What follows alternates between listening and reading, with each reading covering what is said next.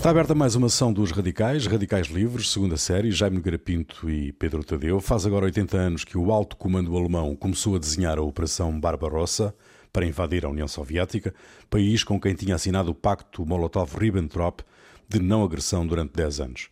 Tratou-se da maior operação militar da história mundial. Nunca tantos soldados, tanques, armas e aeronaves foram usados numa única ofensiva. A invasão abriu a Frente Oriental, o mais sangrento teatro de operações durante a Segunda Guerra Mundial, palco de confrontos violentos e destruição sem precedentes. O colapso da ofensiva alemã na Batalha de Moscovo produziria uma mudança radical na Europa, dividindo-a em dois blocos durante mais de 40 anos. O destino da Alemanha, uh, Jaime, Pedro, o destino da Alemanha era virar para o Oriente, como Hitler escreveu no Mein Kampf? Sim, Hitler tinha uma, uma há um grande debate no, no século XIX, nos finais do século XIX, na, na Alemanha Imperial, na Alemanha uh, de Bismarck, há um grande debate eh, digamos que na, naquela necessidade experimentada pela Alemanha de ter novos territórios e territórios, digamos, produtores de matérias-primas, etc., há um, há um grande debate se a Alemanha deve seguir a política dos, das outras potências europeias que fizeram as suas expansões ultramarinas, nomeadamente para a África, não é? Uhum. Uh, nomeadamente para a África, uma classe dos ingleses, dos franceses, dos belgas, dos portugueses, etc., se o destino da Alemanha nessas matérias era uh, o avanço para, para leste, não é? Procurar o seu, o seu espaço vital, não é? Era procurá-lo a leste. É um, é um debate muito interessante. Por exemplo, Max Weber era um, era um grande partidário da expansão mundial, portanto, não para leste, mas para eh, chamada Weltpolitik, e a outra, a isso contrapunham-se os partidários do, de, de uma Ostpolitik, digamos, uma política voltada para leste, ou seja, para a conquista dos territórios da Ucrânia, da, da, da Rússia Branca, da Bielorrússia, etc. Esse debate está mais ou menos eh, também separa um bocado a, eh, várias, várias instituições alemãs, o exército é, é partidário pelo, pelo, exatamente pela expansão para, para hum, o Oriente, a Marinha uh, prefere, aliás, isso deu-se semelhantemente exatamente no Japão.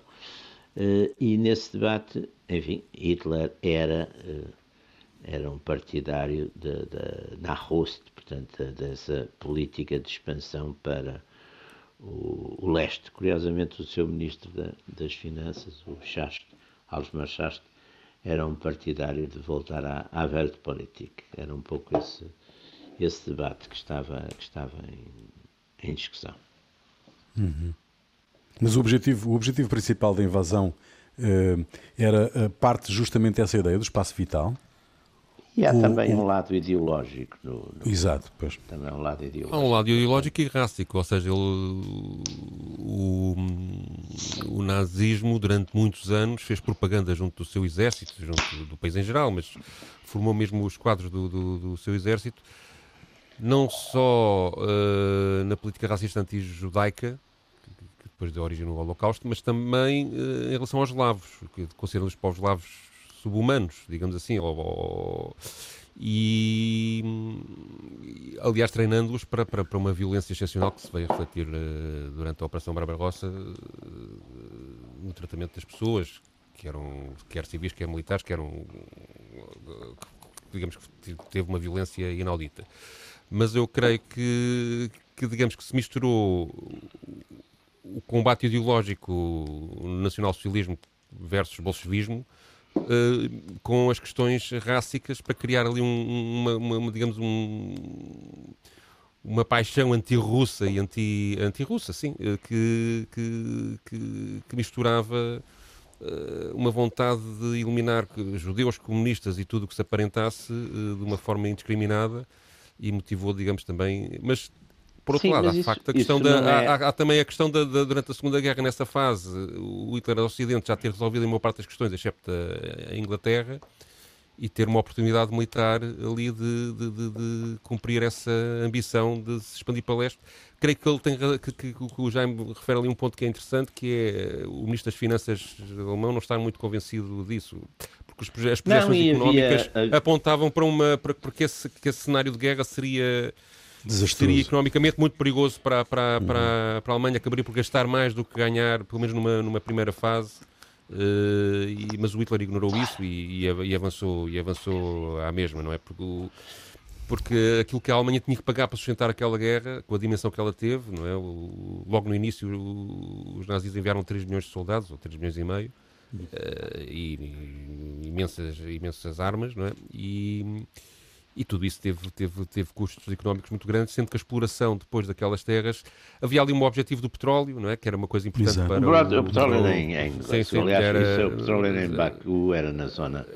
Mas sim. nem era tanto isso, o petróleo foi mais uma necessidade que um objetivo, quer dizer, aliás, a própria logística da, da guerra. Há uma, é? da, há uma da, coisa para... muito sim. estúpida, há uma coisa muito estúpida. A gente tem a mania que os, que os alemães são, são muito. Mas aqui há uma coisa que é ir para a guerra sem, sem ter pensado no problema ou, tendo, ou tendo pensado nele, não o tendo resolvido.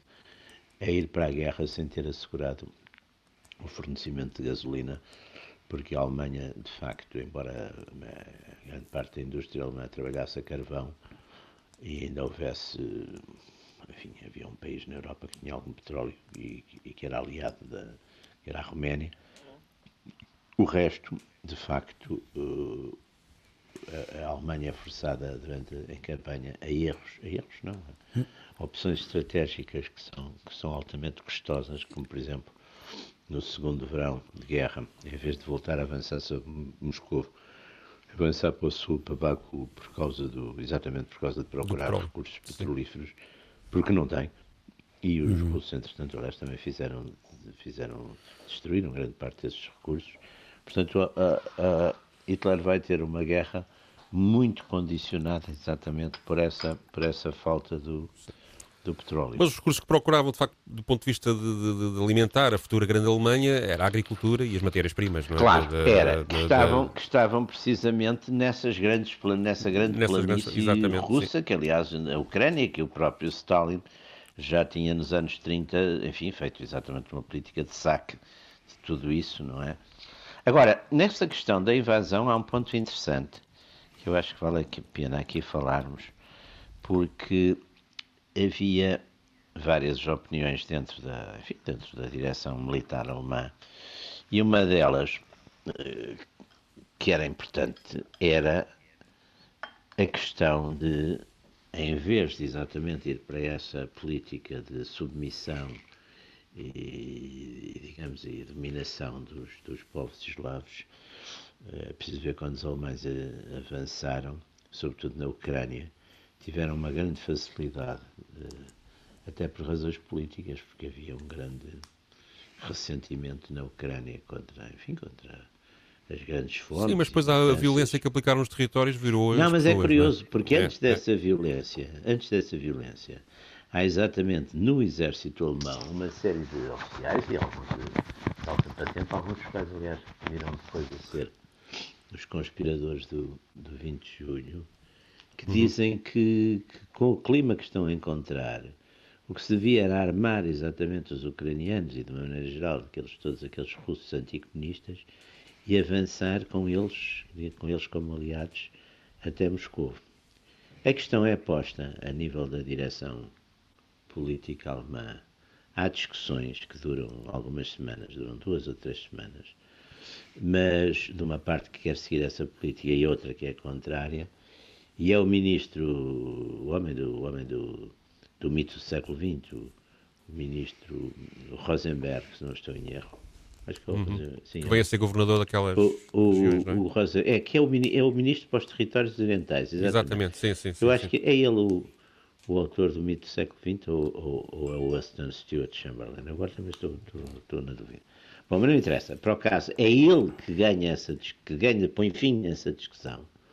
Aliás, chegam a ir alguns, alguns dirigentes, até militares ucranianos, como o Stefan Bandera, que, que eram hum. homens que tinham já criado uma espécie de guerrilha anti-soviética na região, e chegam a ir a Berlim e mas as, as conversas ganham a linha que diz o, e, o, e, o, e o Rosenberg tem exatamente um texto onde diz o nosso pior inimigo seria alguém semelhante ao nosso Führer, ou seja, se aparecer um, um ucraniano, um líder anticomunista, eh, coisa que seja um chefe, esse acabará por ser o nosso pior inimigo.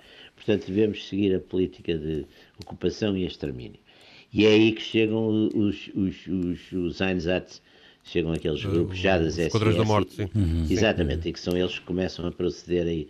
Mas há aí uma, uma, uma paragem, digamos, e há uma hesitação, e há uma paragem daqueles que querem fazer exatamente uma guerra, uma, e, e, que são alguns, são, são, são homens que depois estão ligados, muito ligados ao golpe de.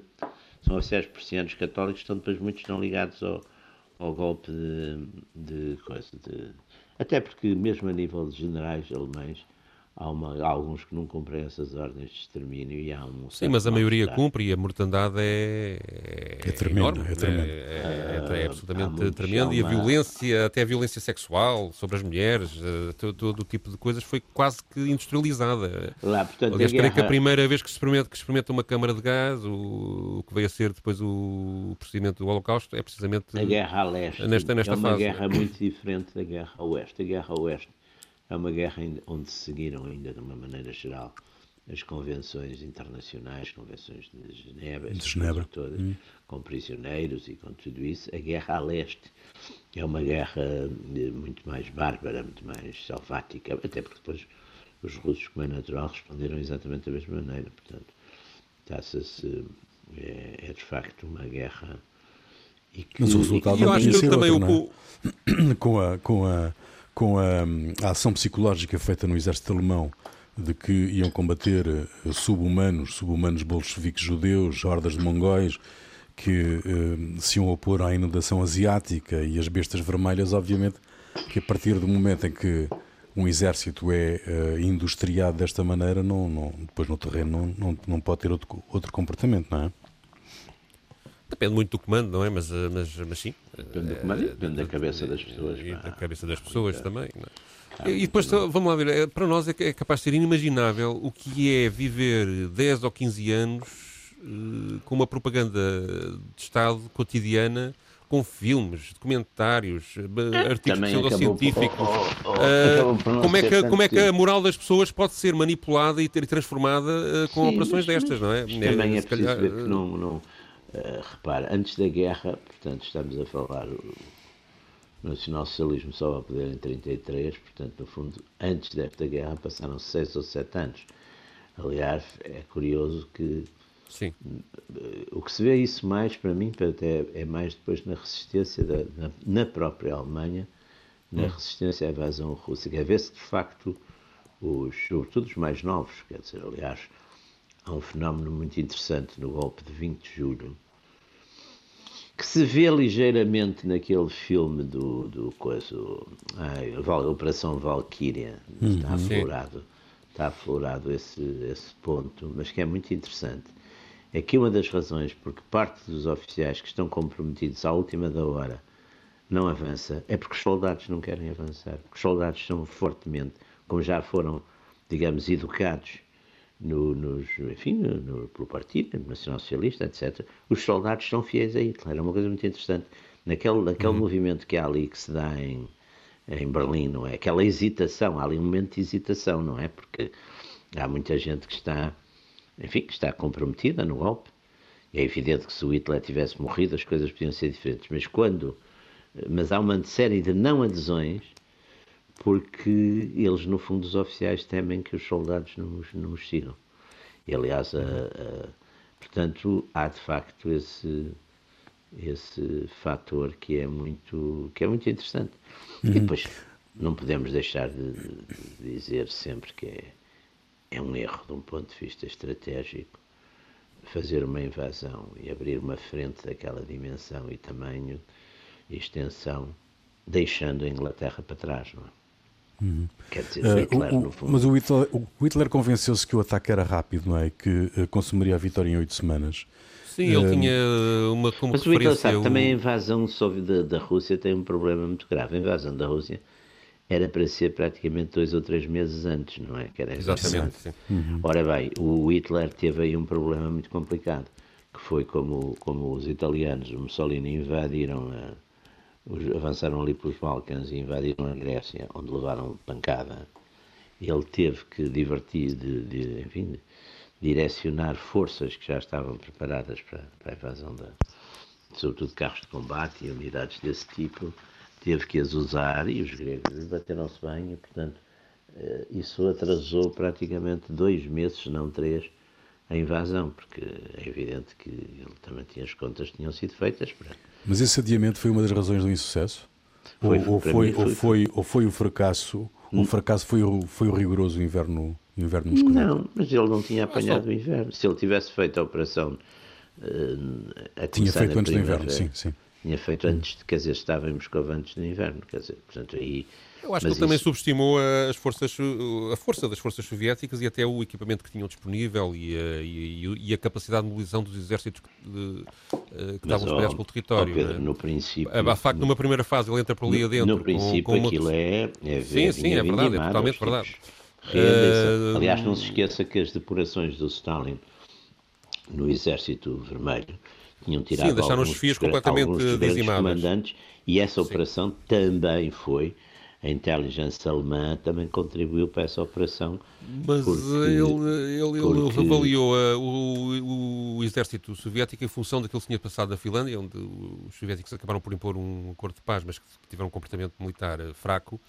Uh, Sim, mas, mas não, mas não, mas não, não, por exemplo, uma das questões que, que ele não, não viu bem ele, os militares, eh, os militares eh, Sim, mas ele tinha muita intervenção, não, é? ele tinha é a questão, a questão dos tanques, por exemplo, o T-34, que era um que foi que foi, apesar de tudo, ou seja, cada vitória alemã teve nesta primeira fase teve uma quantidade de baixas e um, e um desgaste tão grande, tão grande que eu acho que de facto avançaram muito rápido. Não, facto, depois há, há fatores. Mas, uh, mas não. Mas não uh, há depois, claro que há ali fatores que, que há podiam ter virado a guerra. A conquista de Moscou, Leningrado um ou, de, ou, de, ou, de, ou, ou Stalingrado podia ter mudado a situação. Mas, Sim, mas há, há uh, fatores estratégicos ali. Por exemplo, o Hitler sim. nunca fez, fez sempre uma guerra.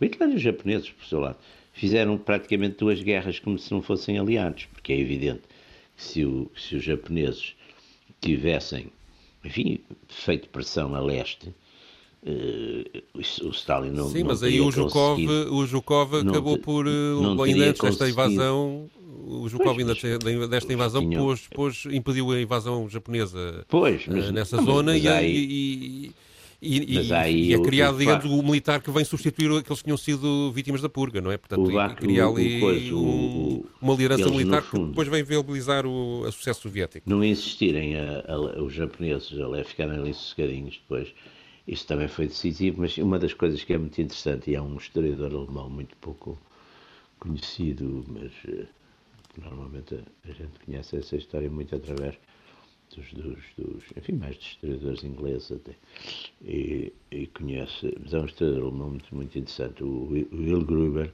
que tem exatamente uma série de ensaios sobre, sobre a Segunda Guerra Mundial. O Will Gruber é um conservador anti-hitleriano e, e, tem isso muito bem analisado, quer dizer, o, o a questão, a questão, por exemplo, do. Lá está, a questão do. Hitler não tem, praticamente, não funciona com aliados, é com, é com satélites, quer dizer, ele não, não coordena políticas. Além disso. Fez isso com a Finlândia, ali naquela zona. Sim, mas foi. foi hum, mas, mas, é, é um mas a Finlândia depois desistiu. E a Finlândia, um... aliás, teve aquele estatuto especial que era anti-russa, mas não era anti. Anti, Sim, era, queria ser neutral. Queria ser neutral. Anti-US, anti-Estados Unidos e anti-Inglaterra. Portanto, isso também é um, é um, são coisas, arranjos muito curiosos.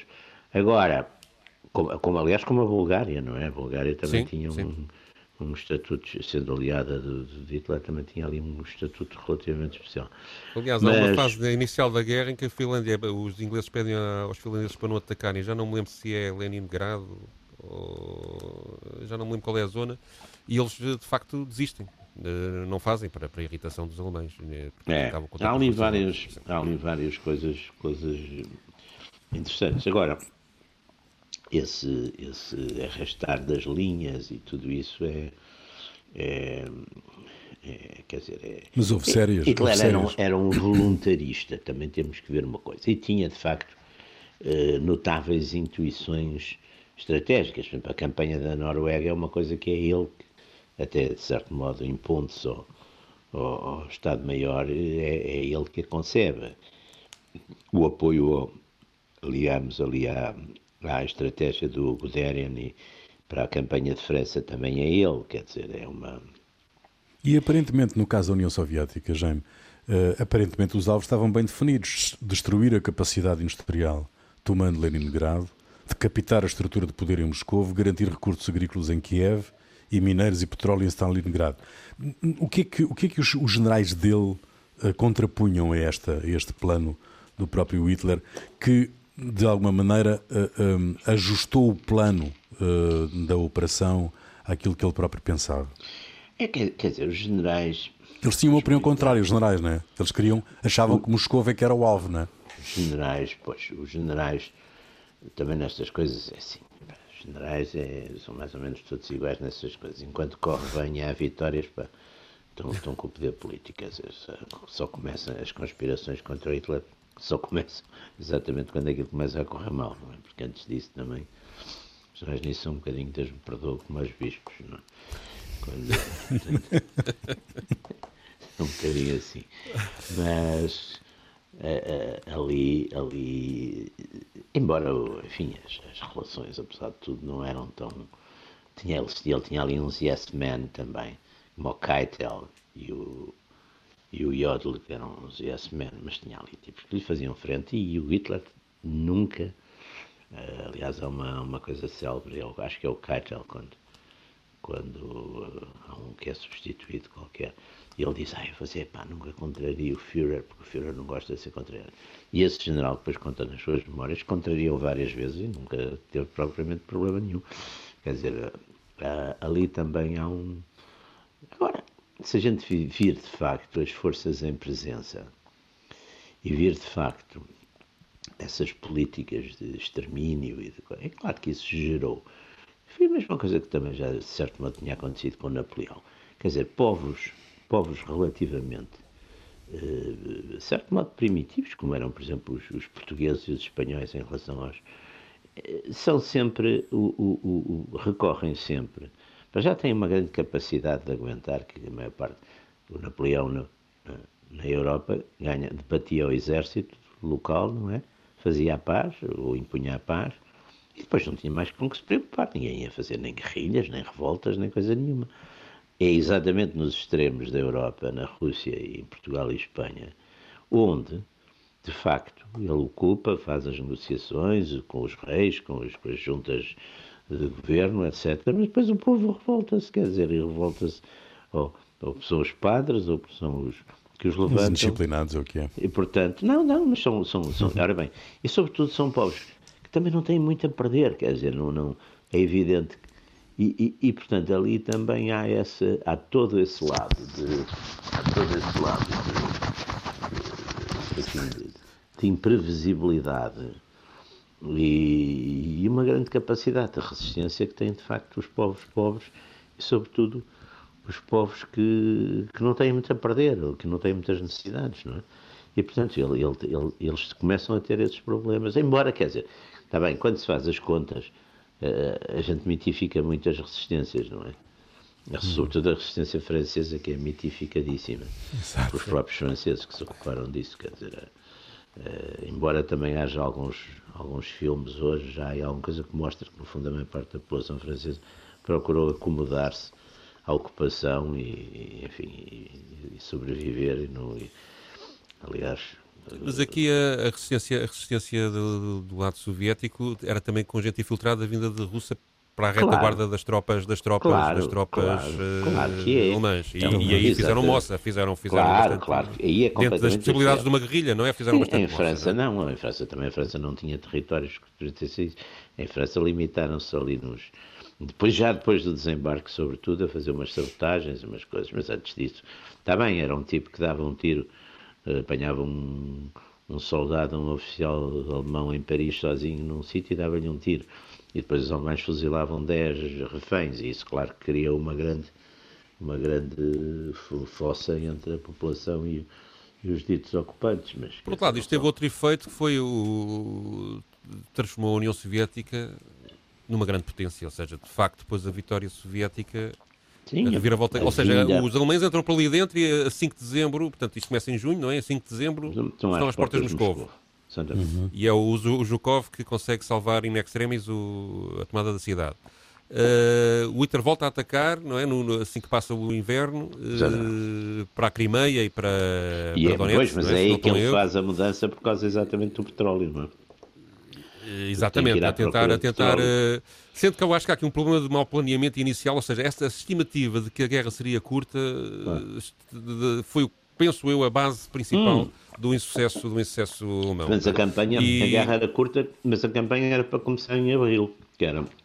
Foi Sim, mas atrasou, foi, eu acho foi... que só atrasou 5 semanas do, do clima, ah, não foi 2, não foi dois, três caso... meses. Mas mesmo assim, 5 é, semanas pode ser relevante. Eu, eu claro, penso que a Grécia sim, atrasou sim, mais. Sim, foram 38 dias já. E, e foi a, a, Grécia atrasou mais e, sobretudo, na, na Grécia, até porque o território montanhoso, etc., inutilizou quer dizer, em muitos casos, muitos blindados, quer dizer, que no fundo. Sim, sim, sim. sim. Isso Até foi muito, muito apesar do, dos soviéticos terem muitos blindados, eram 3 mil blindados do lado alemão contra 11 mil no início da guerra, contra 11 mil do, do, do, do sim do, dos soviéticos, mas muitos não estavam operacionais, na verdade, não, não é? Porque, porque uh, o, o, estado de prontidão de muitas tropas soviéticas não era, não era grande coisa não, na, e naquela altura. E, e essa dizimação dos quadros. Sim, e o Stalin mas, está ali Mas o Stalin consegue, de facto, em muito pouco tempo, quase oito dias aquilo. não diz nada.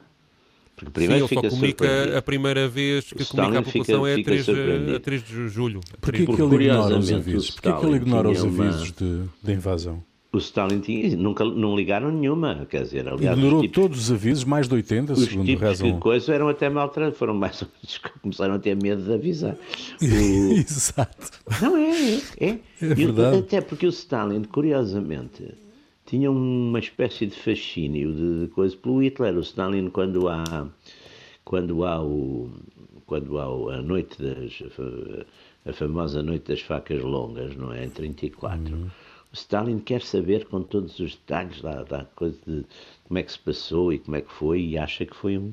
Quer dizer, que o, o Hitler de facto que é um Bem, eu na declaração é um que vou passar a seguir, o, o, Stalin chama o Hitler canibal, que também não sei se é, se é um, um, sinal mas, da, da Mas mais tarde, mais tarde, muito, muito mais tarde. Exato, não, no dia 3 de julho, na, na, primeira comunicação que faz, Sim, que faz sobre tá esta bem, guerra. É mais tarde quando ele o invade. Agora, nessa época, aquele que eles têm um namoro pegado, aliás, que acaba com, com o pacto. Vamos lá ver, o, o, o, o pacto, pacto, é criado por, por causa do, do, Tratado de Munique, hum. não, ou seja, o Tratado de Munique desintegrar a Checoslováquia, né? dá a Checoslováquia ao, à Alemanha. E, e, o, e, a União Soviética sentiu-se com o inimigo à porta. Vamos lá ver, há, há, há até uma rivalidade histórica, que aliás o Jaime já referiu, entre alemães e russos. Há ali uma coisa de, de que aquela zona ali do meio cada um disputa aquilo historicamente. Sim, pá, aquilo e, ali desde, desde o final da Guerra Civil, desde o final da Guerra, os polacos, desde o final, uh, deixa-me só acabar com a minha ideia, desde Sim. o final da, da, da, da Guerra Civil uh, soviética, do,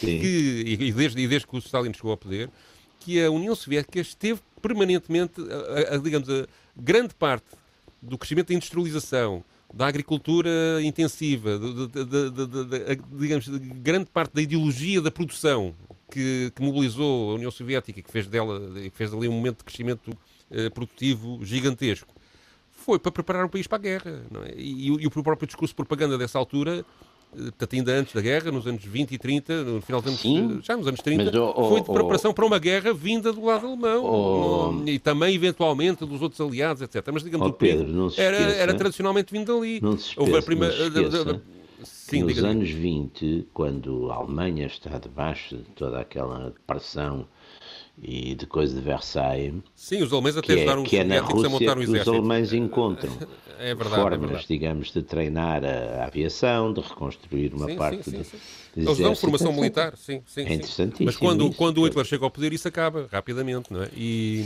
e... Pois, o Hitler, o problema do Hitler é, é, é, é que Hitler, ao contrário da, da maior parte, ao contrário até do próprio Stalin, Hitler é um, é, é um ideólogo e é um ideólogo com algumas características até de fanatismo ideológico. Portanto, eh, aquela guerra ao Algumas, comunismo... algumas é lido. Sim, sim. não. Muitas! Ao mesmo tempo, um não, ao fanático, mesmo tempo sim. também é um tipo eh, realista e frio em muita coisa, mas tem de facto uma marca profunda. Eh, enquanto Stalin, por exemplo, é um, é um tipo muito, muito mais pragmático em muita coisa, quer dizer, tem ali. Aliás, é graças a isso que ele, que ele sobrevive, não é? Aliás, é Mas vamos ver, aquela vamos ver, Jaime. reconversão, por exemplo, ideológica que o Stalin faz eh, voltando ao nacionalismo russo, quer dizer, abandonando para mobilizar o povo russo contra os alemães, abandonando de certo modo toda a retórica do, do, do, enfim, do, do internacionalismo comunista e passando para o nacionalismo russo, para o ir buscar as antigas, aliás, com coisas curi- curiosíssimas. Havia, por exemplo, aquela Liga dos Sem Deus, não é? Que era uma coisa ateísta, eh, ativista, esses tipos de. de, o Stalin liquidou-os todos, pá, porque não, não, não interessavam para nada naquela altura. Mas vamos ver, vamos ver, Jaime, o que é que o, o Pedro traz um, um, um extrato de um discurso eh, do Stalin, eh, feito pela rádio, de resto, em eh, 13 de junho, não é, Pedro? De 41. Não, dia 3, dia 3, de, Três, quando enviei três a de informação, eh, carreguei no 1 sem Pois, querer. quase, quase 10 dias depois de. Portanto, é a Sim. primeira comunicação que o Stalin faz. O- Quem comunica aos russos a invasão é o Molotov, não é? Que, eh, Logo nos primeiros dias da, da, da guerra, também pela rádio, num discurso, aliás, mobilizador eh, dos sentimentos patrióticos dos russos, etc. O... Mas depois que está este discurso, que é um discurso longo, mas que eu escolhi aqui só um extratozinho de dois ou três minutos, eh,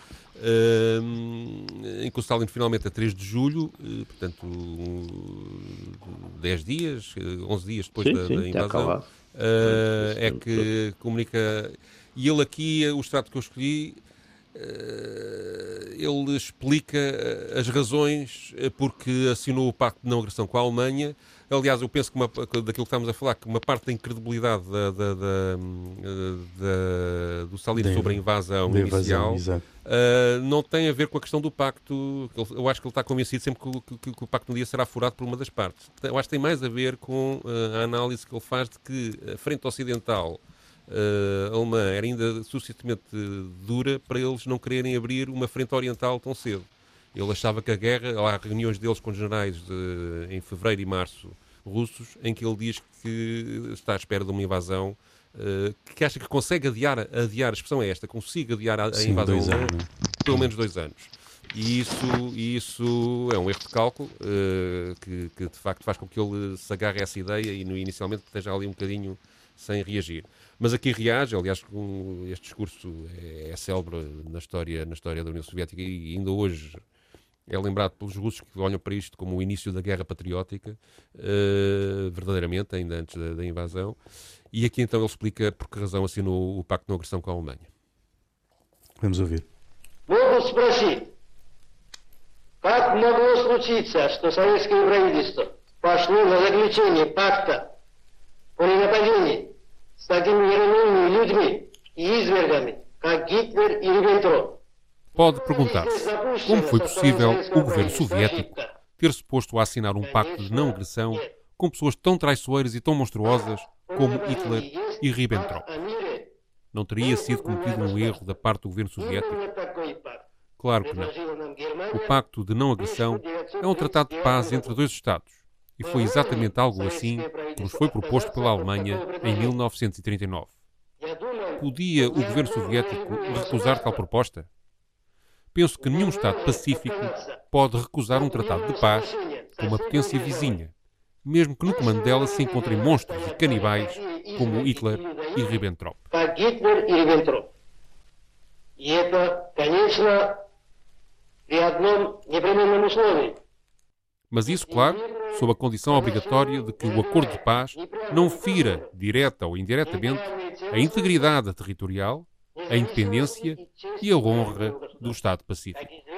Como se sabe, o pacto de não agressão entre a Alemanha e a União Soviética é exatamente dessa natureza.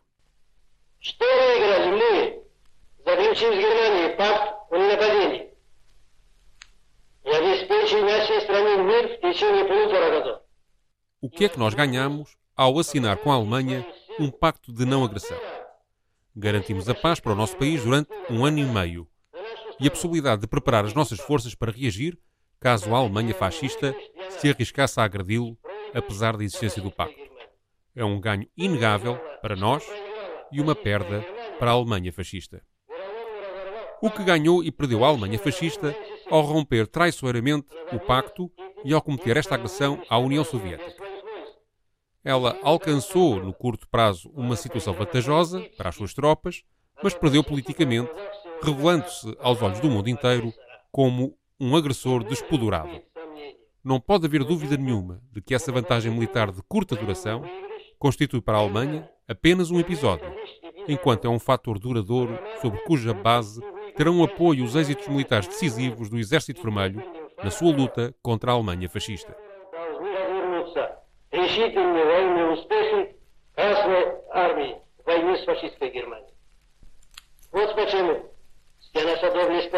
Eis a razão porque todo o nosso valente Exército Vermelho, toda a nossa valente Marinha, todas as nossas águias do ar, todos os povos do nosso país, todos os melhores homens e mulheres da Europa, América e Ásia, e finalmente os melhores homens e mulheres da Alemanha, condenam as pérfidas ações dos fascistas alemães e simpatizam com o governo soviético, achando que a nossa causa é justa, que o inimigo será derrotado, que nós devemos vencer. Pois é, fez um acordo, fez um acordo para se defender, não é? No fundo. Uh, e sabia que esse acordo não ia ser, não ia ser cumprido. Essa que é, Sim, mas é não, ponto, não é? esperava que fosse quebrado tão cedo. Eu acho que o acordo era 10 não, anos. Aliás, a, a, vamos lá ver, a, a, ideia do Stalin, de fundo, era de deixar o conflito entre a Alemanha e, e os, os anglo-franceses, quer dizer, a ideia dele foi eles vão se, vão -se enfim, vão se enfraquecer, vão se, vão -se destruir mutuamente, etc.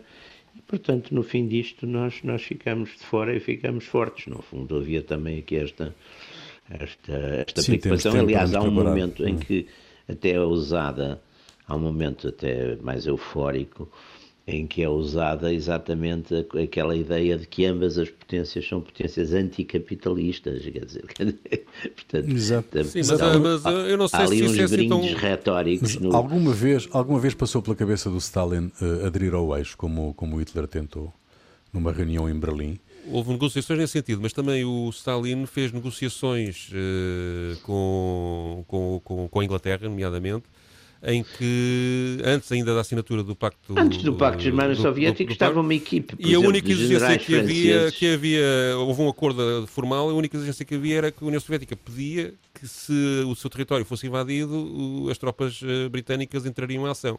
E os Exato. britânicos recusaram aceitar e, essa condição e, e, e, e há uma está na base... militar francesa Sim. que está exatamente, que até fica muito decepcionada quando sabe que o Pacto Germano-Soviético, não estou em erro, é 23 de agosto, de, de, agosto, sim. de 39, uh, eh, foi assinado, porque estavam também sim. em discussões com, com os com as coisas, com os uh, com os soviéticos, está uma missão Portanto, No fundo, o que eu acho que o Stalin procurou sempre, e porque sentir, até se calhar por causa de ter dizimado uh, as lideranças militares, que não estava preparado para a guerra naquela fase, precisava de tempo. Eu acho pois. que pura e simplesmente o que ele tentou foi sempre ganhar tempo. E depois tem a uhum. felicidade de ter, de ter um, um, povo que se mobiliza por uma capacidade de resistência é. incrível, é absolutamente heroico, não, é? não, não, não, não há dúvida nenhuma. Leningrado é, é cercado e vive à fome durante dois anos. Uh, Stalingrado, tudo isso são, são momentos verdadeiramente épicos. Uh, e, e, depois o Zhukov, de facto, revela-se como um, um, militar absolutamente brilhante, talvez dos melhores da, da, da Segunda Guerra Mundial, está, está, está, no topo, certamente, e consegue virar uma situação que no princípio parece altamente desfavorável para, para, para uma vitória uh, muito grande que faz com que a União Soviética fique a dominar, depois dos acordos de alta, completamente o leste europeu Claro. E ainda hoje isto tem influência, porque eu acho que ainda hoje, na geoestratégica da Alemanha e da, e da Rússia, ainda conta este peso desta relação tensa. O peso ou da seja, é muito importante nós, nós, tudo. nós vemos, nós vemos, eh, nós vemos uh, a União Europeia, na- na- na- na- digamos, sempre a mandar-se à Rússia e isso é por na, na- na- na propaganda que a União Europeia faz de si própria uh, e dos seus valores. uh, tem sempre muitas vezes, de uma forma aparentemente um bocadinho inoportuna e até absurda, a Rússia como alvo, e isso eu julgo que tem muito a ver eh, com, com, com a história do passado e com, e com, esta, com esta guerra. Por outro lado, também a Rússia eh, está sempre a seguir uma estratégia para se proteger da Alemanha eh, e por isso é que tem às vezes ações eh, eh, diplomáticas eh, É. que, Embora, parecem um embora bocadinho eu estranhas. sempre é achasse isso, que, é? tirando o período, tirando o período, enfim, eh, de um certo postulado comunista, vai, em que durante a Guerra Fria a Rússia, por exemplo, em relação passado, passado o, o, o, o, Elba, a Rússia, a Rússia só veio duas vezes, não é? Só veio duas vezes eh, entrar na Europa e foi sempre atrás de quem os tinha invadido, não é? Foi, foi atrás de Napoleão, que vieram até Paris, não é? Atrás de Napoleão, que vieram até Paris, e de certo modo também tinham algumas razões de queixa eh, da parte em relação ao Napoleão, porque de facto também havia, tinha havido aquele encontro eh, famoso entre o Alexandre I e o Napoleão, em que parece que estavam os melhores amigos do mundo, e depois de facto os alemães, eh, os alemães, os, franceses viram o bico ao prego, não é? E fazem aquela grande invasão também, e aí os russos vêm até Paris, e, e depois vieram até Berlim atrás dos, dos alemães, porque fora disso os russos não. E eu penso Não que hoje em dia, sim. por exemplo, Putin, que é um, que é um estratega conservador na, na sua. Quer, quer de facto quis e, e conseguiu em grande parte restabelecer um certo prestígio e uma certa força ali da, da Rússia na zona euro, na Eurásia, não é? Portanto, mas tem mais a ver com uma geopolítica eh, do tempo dos czares, propriamente com alguma coisa a ver com, com os expansionismos eh, comunistas, não é? É uma coisa é uma coisa mais de um nacionalismo mais defensivo Epá, e procura utilizar, digamos, os seus grandes trunfos, eh, que são de facto forças militares de, de, de qualidade e depois eh, grandes reservas, digamos, de, de, de, de oil and gas, não é? No fundo, a política russa é, é, é muito à volta disso e depois também é uma política que tem tido grande sucesso na sua geometria variável, porque a gente vê que os russos são amigos dos turcos, são amigos dos, dos iranianos, dão-se bem com Israel,